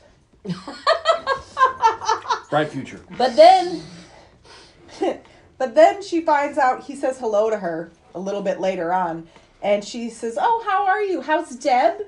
She she, you know, she's got big teeth. and uh, he's like, "That's not Deb. Actually, that's boats, boats, boats." Deb and I have broken off over the summer, Months and months way ago. before I met you. I only started dating boats, boats, boats when you stopped answering my calls and wouldn't answer my letters. And then Connie's heart is broke because Betty, loved she loved him, and they were happy. Not enough to clarify what happened, but she loved him. Well, she, Connie is insecure, Yes. and I would say that this, uh, even now, most girls are non-confrontational. like, TikTok would tell us differently, but most people are non-confrontational about this sort of thing. They just quietly go die. I don't know. She just Like, believed his cousin, who Yeah, said who is her friend and has been her friend for a long time. so what? You still, if you love this person, you want an explanation. You go talk to them about it. You just don't. Well, my cousin said it, so I'm never talking to you again. Well, Smart. so Depends then on the person. Connie's crying on the stairs, and Betty comes up to her and asks if she's seen her husband. And Connie's like, No, no, I haven't. But I did see Charlie, and guess what? He told me him and Deb have been long broken up. And she's like, Well, they're on again, off again. I hardly keep track of who he's dating. And she, she's like, You But fucking she- bitch. But you told me. You told me they were broken up. And he and that he didn't care about me. And even if he was cheating on me, cheating on Deb with me, why couldn't you just let me be happy? Mm-hmm. And Betty is just like, whatever, and walks away. Uh huh. Like, and then you can even see, like, Betty starts to walk away, and Connie is like, Where are you going? You're supposed to give me a hug or something. Say I'm sorry. Or, like, Yeah. you could see her. She's like, Where are you going? So then, uh, uh, Catherine is dancing with Tommy, and he says that she should, you know, they're talking. Oh, it's my fa- my girl's favorite teacher. And so they're having a little chat, and he mentions that she should congratulate him, and he's like, and she's like, oh, you guys set a date, and he's like, oh no, not that. I got into Penn Law School, and uh, Catherine goes, well, what about Yale? And he's like, oh, Joni getting into Yale, yeah, that's really exciting. She'll always have that. But obviously, she's not going She's there. She's going to be in Philadelphia. She's going to be in Philadelphia. How's she going to have dinner on the table at five? And Catherine is upset. But, like, Because she has plans. because she thought that she was helping this student do something more with her life. Then we see Betty, and then they're supposed to switch. Like, they keep calling up. They have to keep switching oh yes. So then later we see Betty running into uh, Joan and Tommy and asking if they've seen Spencer. And Tommy says he had to leave, but he asked us to take you home. And Betty is just destroyed. He's left her yet again at a social function in front of their friends. So then Betty goes home to her parents' house And that I night. thought she was going to catch him cheating. yeah, I do too. I did not expect her to go to her parents' house. when she got out of that cab at her parents' house, I was like, this is not what I thought we were going to see. But oh, I thought she was going to catch him cheating too. but she didn't. She goes to her mom's house, and her mom is like, "What are you doing here?" And she's like, "I'm gonna spend the night." And she's like, "No, you're not. You need to go home." And she's like, "Why? Spencer isn't there." And He's never there. he's never there. And her mom says, "Go home and fix your face and wait for your husband." And she's like, And she's trying to make sure the maid doesn't overhear them. "Yeah." And she says, You're not going to let me stay the night in my own house? And her mom says, This is the bargain you made, Elizabeth. We all did. We're, Spencer's house is your house now. Mm-hmm. Which is, oh my God, awful. I would never do that. But so Betty is, her life is falling apart. So then Catherine goes to Joan to talk about. So I, I'm unclear where this place is. Did she go to Joan's house? I don't know. Does Joan's fa- she Is goes this to a house? Joan's family's house, like her parents. Yeah, I don't know, but she goes. Did was she invited? Because there's No. a gathering. There is a gathering which Yeah. she interrupts. Like I don't think she It thought there was strange. a gathering, but like it's she goes to Joan. We're gonna use some air quotes. Joan's house, Joan's parents' house, whatever. Uh, because she has applications for law schools that are near Penn State. So this Joan could go to law school and still have dinner Or she at isn't she? one Nope. by five. This She's seeing that her student does well or something. I agree. This part is pushy, but I don't think I don't think it was pushy before. But I think this is pushy. I mean, it shows bad. But but Joan says, "Oh, that's very sweet." But But I'm not going to law school. well, she says, "But Tommy and I eloped." It turns out he wouldn't set a date because he was really uncomfortable with the big ceremony, so we and went and eloped. And Catherine is like, okay, but you could still do this, even though you're married. You could you could have both. And Joan's like, I. She's like, no, I'm married. I'm gonna have a family. And Catherine again it pushes, but you know you could do it all. And Joan is like, You Could be a lawyer with kids. she says, and this is this is the one of the scenes I like the most because Joan is like, but that's not what I want. You think I'm going to regret not being a lawyer? I think I'm going to regret not having the family and being Yeah. there to raise my kids. Right. The husband and the family is more important to me mm-hmm. than being a lawyer. I want I was given all the choices and this is the one I picked. And you helped me make this choice because you gave me all the options. And you keep telling us that you want us to think for ourselves and do what we really want. And this is what I really want. So you need to accept it. Mm-hmm. And this makes Catherine kind of reassess things. Mm-hmm. or it should if this was a real person. She hugs her and she says, Yes, be happy. And And she's going to let it go. She doesn't mention it again. No, she doesn't. And that and one of the reasons per, for me personally that I really like this scene is because this is the attitude like when when there's feminist conversations or women can be anything. We do need to leave room for the women that want to be this. Mm-hmm. It And it's reminded okay. me a lot of Pride and Prejudice. Yes. When Charlotte marries Mr. Collins and Lizzie is like, What the fuck are you doing, girl? That dude is dumb. Yeah. and she's like, Look, I'm not romantic like you. I just want to run my own house. I just Yeah. want a respectable husband and my own kids and my own family and to not be a burden on my brothers. What about and Mr. my Darcy? parents. Mr. Darcy doesn't have anything to do with this. yeah, and she's happy. And Nice try. she's like, This is the life that that I want. that I want, and I'm And that Lizzie old Borden. enough that, that I don't think any other options Yeah. are coming along, and so I need you to accept that this is good for me. And Lizzie has to; she doesn't want to. But Gordon, right? no, Bennett. But I like one that half dozen the other. I like that the movie gives us this other side too. Um, so then we see Giselle out with her psychoanalyst that she's currently dating because she can't be with Professor Dunbar. And this gentleman is 50? Ish. 50? I mean, he's a choice. Now earlier, Giselle said he's a piece about Charlie. This dude not a piece. Yeah, no. a choice. He's a choice. She makes. And, He's a daddy. And yes, well, she has per- daddy issues, parent issues. Um, she is promiscuous and drinks too much. She's obviously working through some stuff. But so she's with this, and he's married, and she's open about how he's married. Yeah. And um, She's while she's out with him, and it looks like they're in New York, maybe going to a play. Obviously, he's a rich man. He's spending money on her. This is probably part of the attraction. Um, plus, there's probably the forbidden thing for Giselle. She seems like one of those girls that likes the hint of Mhm. the wrong with stuff. Nothing wrong with that, but you know, just the type of character that she was. And she sees Spencer, and she goes to say hello, but then sees he was with another woman. So this is, con- and we don't know how much the other girls think. Like it's very suspicious how much gone Spencer is, and they probably suspect he's cheating on Betty already. Mm-hmm. But this is confirmation. She knows he's mm-hmm. cheating on Betty with this girl who looks a lot nicer than Betty. Let's just say, she, to me, she seems like she's a much happier She person. seems happier and more pleasant. She's not Kirsten Dunst. Then we get our little "he's just not that into you" scene because Connie goes to see Charlie at school, uh, goes into his dorms where girls are not allowed, interrupts him when he's half dressed to profess her undying love for him, and uh, He's into it. he's into it. she is his exception.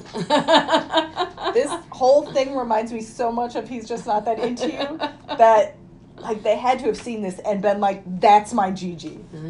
I just can't see any other way. Or she had to have like when she went to the audition, she's like, "Check me out in this, 'cause I'm your Gigi." but Johnny tells or Connie tells the story to the girls, and they're it's all very romantic. And um, so they're in the dorms, and then Giselle talks a little bit about her married man, and Betty is there, and Joan is there, and Giselle says he's not married like he's. She says to Joan, he's not married like you and Tommy are married. Like there's no love here. He doesn't. They don't care about each other. He, they're just married. Like it's not the same. And she kind of makes that distinction. It's a marriage in name. And then Betty calls her a whore. Mm-hmm. And then says that everybody knows you're running after Professor Dunbar.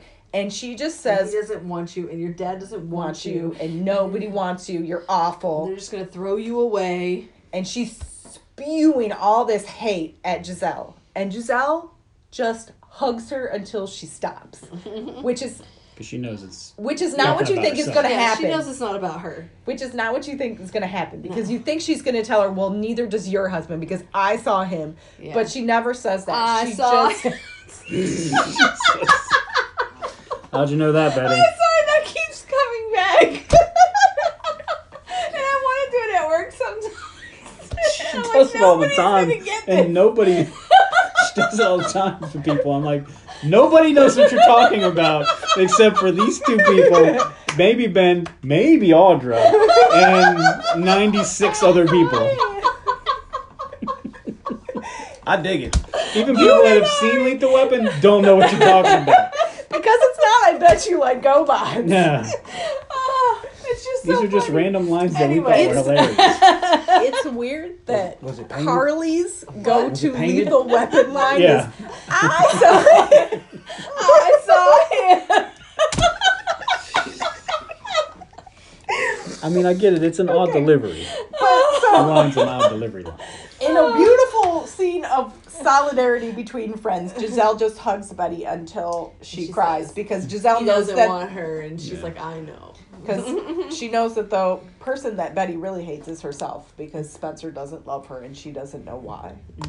And he married her for her connections, probably for her family and her connections, and because she she ticked, ticked the right boxes for his family, but he mm-hmm. didn't love her and he never did, probably. Probably been cheating on her since month number two, really. They've been all been sold a bunch of beans. So it's the end of the school year. Uh, performance reviews are in. The board meets to talk about per- Catherine and whether they're going to keep her for the next year. And then um, Catherine goes to see uh, Professor Dunbar and surprises Stan, his old army buddy, in the shower. Apparently, she and Dunbar have been planning a trip to Europe. Yes. So they've gotten serious enough that they're planning to go to Europe over the summer so that he can take her to Italy and to see some of the actual art that she's been teaching Yeah. about. It's a very big, exciting thing that they're doing. And so after Stan gets out of the shower, her and Kath, him and Catherine talk, and it turns out that Bill and Stan were interpreters in New York, but they never left the Long states. They were on Long Island the whole time. Bill's a liar? Bill has been telling everybody the This is my same. shocked face. He tells the same war story about him and Stan over and over and over again, and it's a complete lie. So then Bill comes home, he's sitting outside, or she's sitting outside, and she confronts him about lying.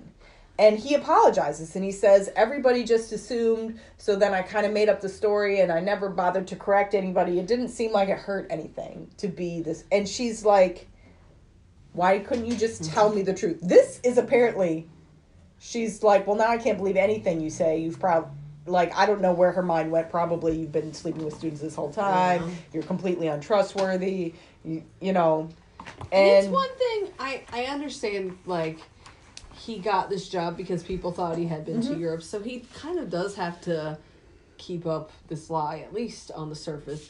But he could have said to her at one point, you know, it's not true. They assumed it. I but he has told her war stories that Yeah. were all lies. yeah. And I mean, at some point, he should have said, you know, I, I tell these things, and but we weren't. We're getting more serious, and I want to tell you the truth. Like you would think that, and then She's she like, everything I thought about you and he's like, is well, not true. But then, but then again, they're not together. Yeah. They're just. Yeah, she- she, she was- said, I don't want to be serious. Yeah. And he comes back with, it's not like you're an open book. You never talk Yeah. about yourself. You never tell me anything. Yeah. And she's like, well, I'm never going to now. And she pieces out Dinkelman Yeah. style. Um, and he and he even says like you have such a narrow way of thinking. You didn't come here to teach them. You came here to teach them to think like you. Exactly. And uh, she's mad. So, but they break up. Um, then we see Betty's mother coming to see her, and uh, she tells Betty that um, she will not get divorced and that she needs to stay quiet. And she's spoken to Spencer's mother, and they need to try for a year before they ever consider divorce. Yeah. But to her mother, this is not on the table. You're never getting divorced. This is you made your bed, you're laying in it. You will be the society wife which to at his beck and call when he Which, wants to it. be fair, I know this movie is trying to beat stuff into your brains without letting you come to your own conclusion. So it's that's probably her life, Yes. It and that's is. Oh, all, absolutely. and that's all of their lives. So I don't come off that she's the bad guy. She's just taking care of her daughter, going, "Look, you have to put up with this. This is what wives are," And- which is fucked up by our point of view, but. Maybe she's really just trying to take care of her daughter, and she knows that her daughter's a bit of a bitch or brat. You know? Well, and and you see that when Betty went home that night, her mom is like, "This is the bargain you made. yeah, mm-hmm. You this," and she says, "This is the bargain we all made. yeah. You get the nice house, you get the night, you get the money to raise your kids, Yeah. and you have to put up with his shit because that's how it works." Yeah. Mm-hmm. But I mean, you're, I mean, they were beating wives and shit. You know what I mean? Yeah. Like it's it was fucked up time by our standards. So then we see President Carr and her secretary. She's uh, dictating a letter to Catherine. They're inviting her to return for the 54 55 school year. However, there are conditions. She has to have all of her lesson plans. She has to teach the required syllabus and submit all of her lesson plans for review and all these other things. Yeah. And Because she can't advise students on anything outside Outside of of her her subject ever. ever. Ever. That's bananas. So like I can understand how you really should mostly talk to these kids about art, but they are still very young adults who may come to you with something else mm-hmm. because they trust you. But and you're it- supposed to just be like, nah, can't help you. But at, but at the same time, she's gone way above and beyond the stuff that she's supposed to be doing by that school by standards. the standards that we've and they're- been she's shown, probably she's, and she's getting and I think she says she's getting tons of people calling her and Like- letters. You're fucking these I- girls' lives up by giving them all these but weird they And also the students love her. right. and and they say that in the meeting the president they're like her enrollment is the highest that the art department has ever had like the students want to take her class so i feel like the school administration kind of was fighting for her and then like the board of trustees are like no we don't want her Yeah. so this was kind of the compromise mm-hmm. and i feel like if she had stayed and after a couple more years it would have changed and they would have loosened but i mean that's not obviously not the person that miss watson is At the end But- of the day, the parents are paying for the school, not the kids. So Yeah. they're going to listen to the parents. Nowadays, they just let the kids do whatever the kids say. But But I, you know, sometimes you know, Parents aren't paying anymore, really. yeah, Maybe at Wellesley. yeah, yeah, probably not. Well, okay, so then um, Catherine gets the letter, gets to see that she's been invited to return. She goes home late and finds out that Nancy had thrown her a surprise congratulations party. Now she just found out today that she was staying, but apparently the rumor mill had released it early, but she missed the whole thing. And then she she's she didn't rush around excitedly telling people because she's not Yeah. happy. And she, yeah, this is very conditional. She has to consider whether I'm actually going to stay or not.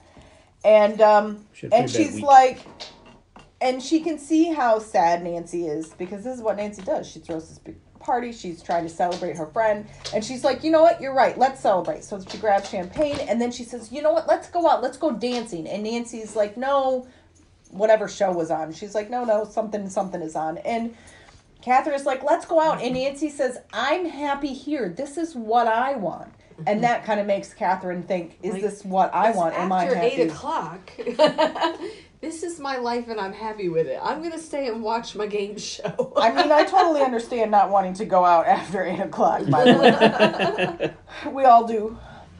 People who play Oculus all night long in our pajamas. Um, all day long on the weekends in our pajamas. and we get a beautiful scene where Catherine goes to her office, and her office is filled with Picasso paint by numbers. and it turns out that all of the girls have painted a painting for Catherine because they want her to remember them. And it's They're all different. it's beautiful, and she runs away because she cannot handle emotion. So then we get graduation. It's the end of the year. The girls have graduated. They're on to bigger and better things.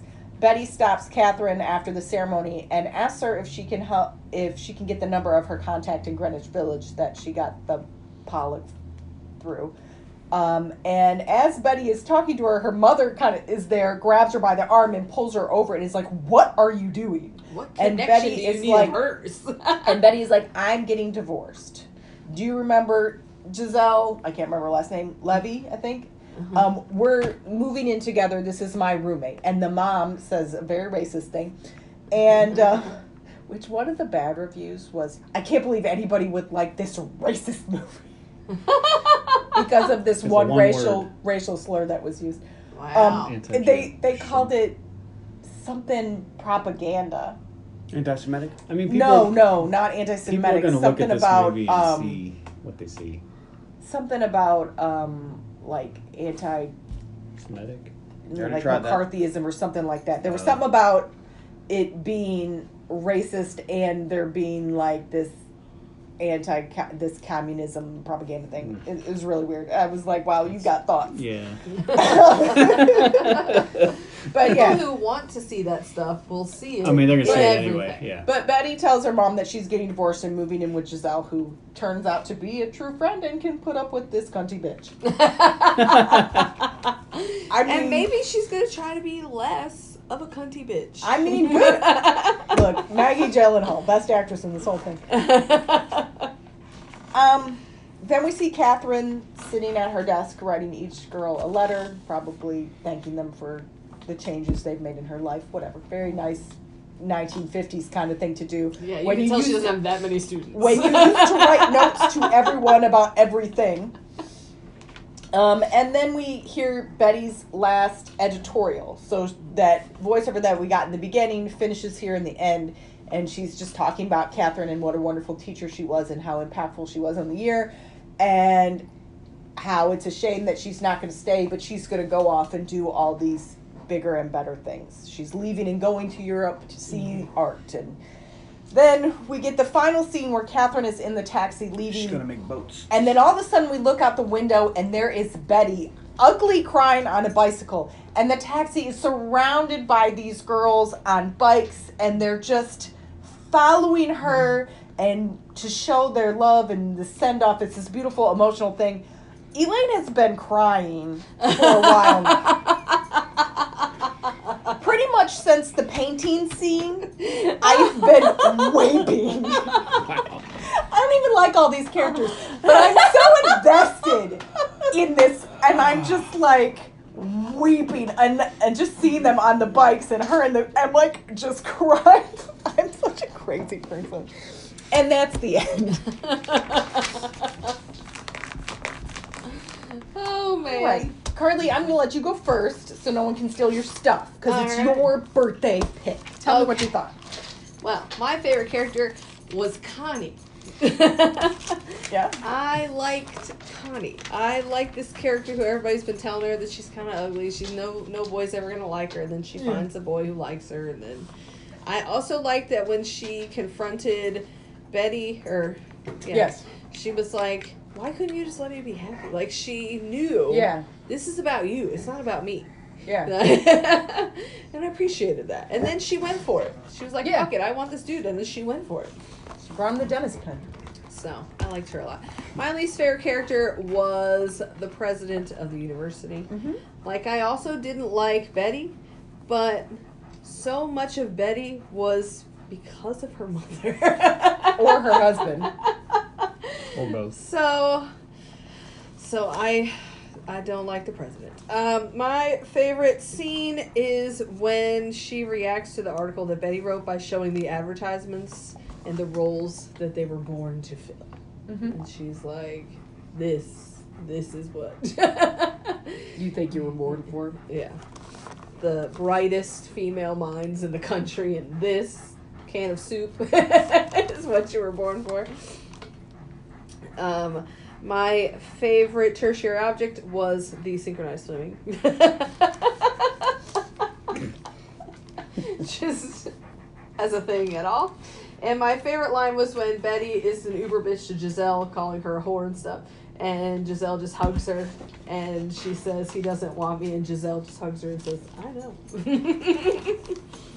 Giselle was just cool like that. She's a good person. She's like, this isn't about they. I liked how these girls recognize this isn't about me. Like you're a bitch because you have problems. Yeah. it's not about me. This is about your pain. Um, and I'm gonna give it a yay. I liked it. I didn't cry. well, then I'm a crier. I cried when it was over. But I, I did Cried very myself. much enjoy it. Right. I'm glad that you enjoyed it because I thought you would. I'm Now, glad you enjoyed it too. We're gonna go to John I don't think you should. for a complete counterpoint. then we'll go to Tony for the mystery option, and then I'll bring it back home with the goodness. I'm gonna abstain. No, you have to go. Come on. Oh, You've been very quiet this whole episode. Just tell us your stuff. Elaine already told us that you didn't like it. Yeah, so- we need to. Um, We were playing the golf, the putt putt, while you watched it. I was like, spoiler: John is not gonna like this movie. All right, so my favorite character, I'll have to go with Charlie okay. All right. because, you know, Mm-hmm. he made choices. They were good. Yeah. He ended up where he wanted to be. Good Yeah. for him. Okay. My least favorite character is Catherine and Okay. Betty because Okay. they're the same character. Okay. Yeah, they're have both different they're both points willful, of view. woefully unhappy and will tear everybody else down around them to make them unhappy. Okay. Um, my favorite scene is when Joan gives Catherine the business, Uh huh. just because it's not your life. This is what I want to do. Mm-hmm. And then we get a condescending hug. Be happy. Mm-hmm. Um, my favorite tertiary object, believe it or not, is when the president is giving dictation to the secretary and she's using shorthand. Ah. Is the shorthand Yeah. because Cool. that's a lost art that's really cool. Did I for- oh, my favorite line Mm-hmm. is when Charlie and Connie are dancing, and Charlie says, "My parents say my future is right on the horizon," and Connie says, "Well, tell them the horizon is an imaginary line that recedes as you approach it." Because that was clever, and Connie's a wonderful lady, and I'd like to see her and give her a hug and tell her, "Don't worry, you're gonna have a good life." Okay. Charlie loves you. And I don't like this movie. because it's full of people saying that you're wrong, I'm right, do it my way. Mm-hmm. And you have Catherine who comes in who's very unhappy the entire movie, and she's supposed to be the hero that you aspire to. She's woefully unhappy and is terrible to everybody around her. She picks the one romantic relationship she had and destroys it so she can have one with one she knows is not going to be good because he's fucking his students. That's her good choice. right. She gets mad when he lies to her. All right, he's an asshole, sure. But, dude, how about some feeling for yourself? We're supposed to feel bad for Betty at the end of the movie because her mother treats her bad, so she's a giant cunt to everybody the entire movie, and it's okay. No. It's called accountability. You can't act that way. No, don't watch this movie. Watch anything but this movie. Okay, Tony. Oh, my favorite character is Tommy because he was played by Topher Grace. He's great. My least favorite character. I wanted him to be my favorite tertiary object, but he was in it just too much. My least favorite character is Catherine, Jackson Pollock, and Macy Gray. Macy Gray? She had a song in it for some mm-hmm. reason. oh, I didn't pick a song. My favorite scene is the wedding reception because I like always like wedding receptions. Weddings are fun. My favorite line is, "If you fail me, there will be consequences. Are you threatening me? I'm educating you. That's my job." I mm. thought Then she that was gets a good. pencil, jabs her in the face with it. Kills her with a pencil. Who does that? My favorite tertiary object was next time you watch this, the lead singer at the band at the reception was Tori Amos. Was it? Yeah, because I'm watching it and I'm like, that's fucking Tori Amos. And I'm like, nah, it can't be. No, that's Tori Amos. I spent a lot of the 90s listening to this woman's music. and then, um, I'm not watching this again. Well- Well, Tori Amos. and I think that's it, right? Yeah. Okay, so I'll maybe this movie. If this is your thing, you'll like this movie. I, if it wasn't for me, I, I don't know enough or anything about this time period or women's rights to have any kind of serious opinion on this. as movies go, it seemed like it was fairly well written and the characters were, you know, interesting. But it's the, the movie wasn't for me. I'll maybe it if this is what you are if this is what your kind of stuff you're looking for. I'll take it. when I got home today, I Tony gotta goes, check that. I've been trying to watch this long ass movie for four fucking hours. No, just everybody was do- bothering me okay. today. One of the reasons I picked this is because this is under two hours, and The Guardian is like It's two hours 159. and twenty minutes. Ah. So, like, I was like, well, at least it's shorter than The Guardian because I knew we would have to podcast on a weeknight to get it. And Because of our Tony schedule. Yep, was it was Tori Amos. having a lot of interruptions. That was Krysten Ritter. Alright. I thought that looked like Krysten Ritter. Oh, the she was an extra. yeah. Yeah. All right. So my favorite character. Don't trust that being in character, apartment 23. my favorite character is Joan. Joan. Yep, Joni, Julia Stiles. I love her. Okay. Mm-hmm. My least favorite character is Betty. Even though I, she's just so cunty. She is. She's an And I entitled don't- little bitch. She is. She's just so cunty, and there's so many opportunities. I wish they had shown her just a couple of times feeling remorse or apologetic for some of her behavior because her behavior she's acting this way because she's so deeply unhappy but they never show her with any remorse. And then at the end when we're supposed to i mean she, she turns at the end. She's getting a divorce. She's going to make a change to make herself happy.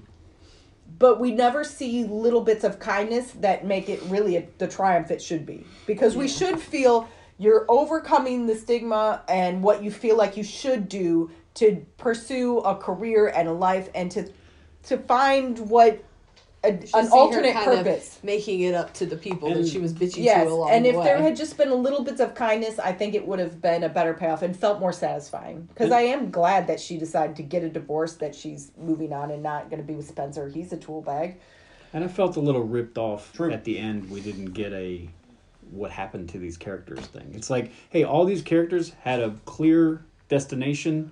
They all said "fuck that noise" and went all crazy and did all this random shit.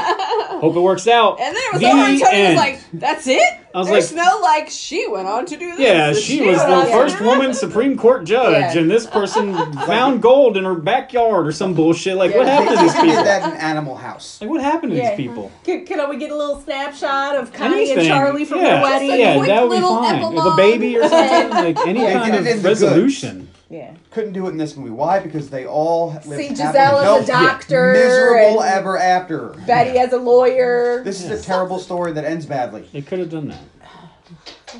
Uh, my favorite scene is from the flower paintings to the end, where I was weeping with emotion. because What movie were you watching? This was The sad one. this one, I was invested in these characters. I found that I like the interaction between the girls, which they're not girls, but I like the interaction. I like it when you get movies of women interacting as a group with each other. And even though it's one of those movies where most of their interactions they're talking about marriage and kids and men, it's not all of it, but I just like to see groups of women interact. We don't actually get too many good movies that are well written that have those dynamics. It's hard to find. Well, usually they're that trying to push outside? stuff so hard Yes. that you don't get you get get an authentic. And even though this movie clearly has a agenda and a point Right. of view, but I just like it, it's well written, so I like those interactions of the girls together, and I, you know, so I was very emotionally invested. So when she sees the flower paintings and she's all, and I'm all, oh my god, I'm so overwhelmed. um, my favorite line, John went away. He's not going to get to hear my favorite line. I'm Um, sure he's so sad. I'll hear it when I listen to the Where podcast. is it? My Here to favorite let line is from Betty's mother. Mm. When Betty goes to her mom's after the spring fling, and her mom, cold as shit, goes, Spencer's house is your house now. it's so just like cold as ice and rude. And Betty, you can see that Betty, like, I- she probably knows her her parents don't have a happy marriage. She probably knows her father's had a piece on the side, and she you feel like she thought her mother would be caring and and Yes. just it's like it'll be okay. And her mom was just like, "You don't live here. That's your house. It's so cold." And I'm just like, "Ooh, the sick burn." Not even her mother likes her. I just love that. I don't know why. Uh, my favorite tertiary ad- object is the Camel cigarette ad, which just cracked me up. And uh, I really l- enjoyed this movie. I would happily watch it again. I was glad to watch it now, and I was a little sad I didn't get to watch it more than once. It took me a while to watch this movie too because I kept having to stop and rewind because because I would start watching the movie. and I Oh, would that happens to, me notes. all the time. So then I, it took me three hours to watch this movie because I had to rewind, and then at sometimes I had to turn the subtitles on at one point so that I could write. and I imagine with a different lines. rewatch, there's not a lot of there's not a lot of like drastically drastically different scenarios and scenes. It's just a lot of the same girls in rooms talking. yeah. So if you're Yeah. rewatching it, you're like, is this this part or is this this part? What are they talking about? You know what I mean? Mm-hmm. So it's probably hard to keep track of if you're just casually paying attention to it. You know, I will say, interrupted. I kept expecting one of these girls to get pregnant. Yeah. yeah, As they talked about how they couldn't allow them to be on contraceptives. yeah. And clearly, Giselle's not the only one that has had sex. Or I, I was waiting for that, or a cross thing with them where one of them was sleeping with the other. There was husband. there was another snotty girl who uh, I didn't write down her character name, but like Betty was queen bitch, and this girl was like, or like she was uh, the other Heather from Heathers, Yeah, right? Because when Heather, I'm Heather Red now, Yeah, yeah. right? But she was like, you could see her. She was like queen bitch in the wings, Waiting. just waiting for Betty to leave. Like I'm like, it would have been funny if that girl had gotten pregnant, Mm. but But we we know that more than just Giselle was having sex in this Yeah, movie. I'm sure. uh, Connie and Charlie went to the Cape yeah. for the weekend.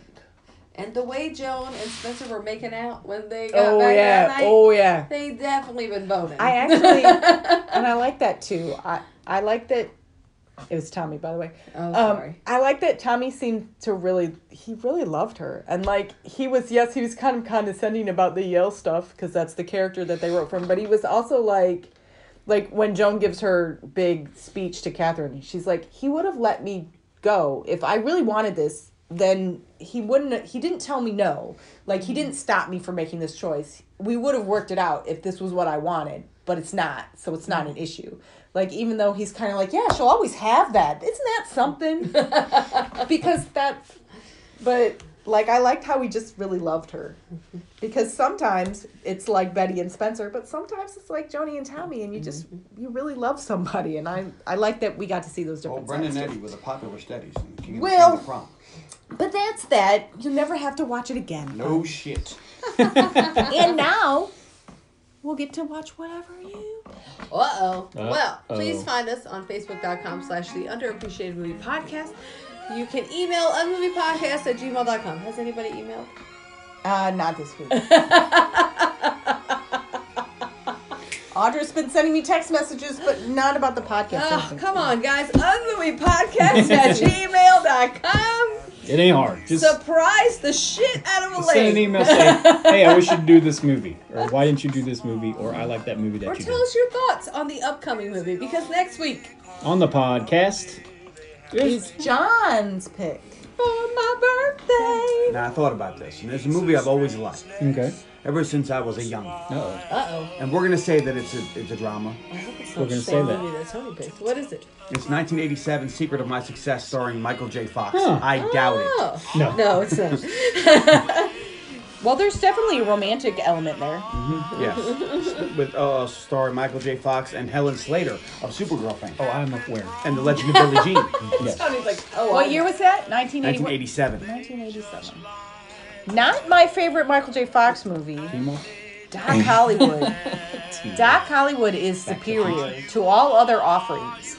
There's a Have pig in that movie. seen um, The Hard Way with uh, Jimmy Woods? No, I have not. It's not good, but I have. The best thing come out of that movie was "Mama Said Knock You Out" by LL Cool J. Oh well, that is a great tune. So yeah, we'll look forward to everybody's opinion about that. And Nat King Cole's "Man Mona Lisa This is Smile." Mona Lisa Smile. I'm as aware. Sung by Nat King Cole. I know. It's a really good song. Yeah, I don't actually think Mona Lisa is smiling. she's smirking. I know. I think it's a non-facial expression. I think it's on the line enough to where if you want it to be a smirk or a smile, you'll see it. But if it's you don't want it to be, it won't be. Also, I- it's also a dude. You think so? That he was banging. Yeah. You sure? Where'd you? That's what they're saying. You think it's Mark? Yeah, um, that's some new shit. I don't think so. Because I've also seen, I've also heard that this this is the woman who was Mona Lisa, and there's other images of her. It mm-hmm. looks very close. So, could be. We'll never know.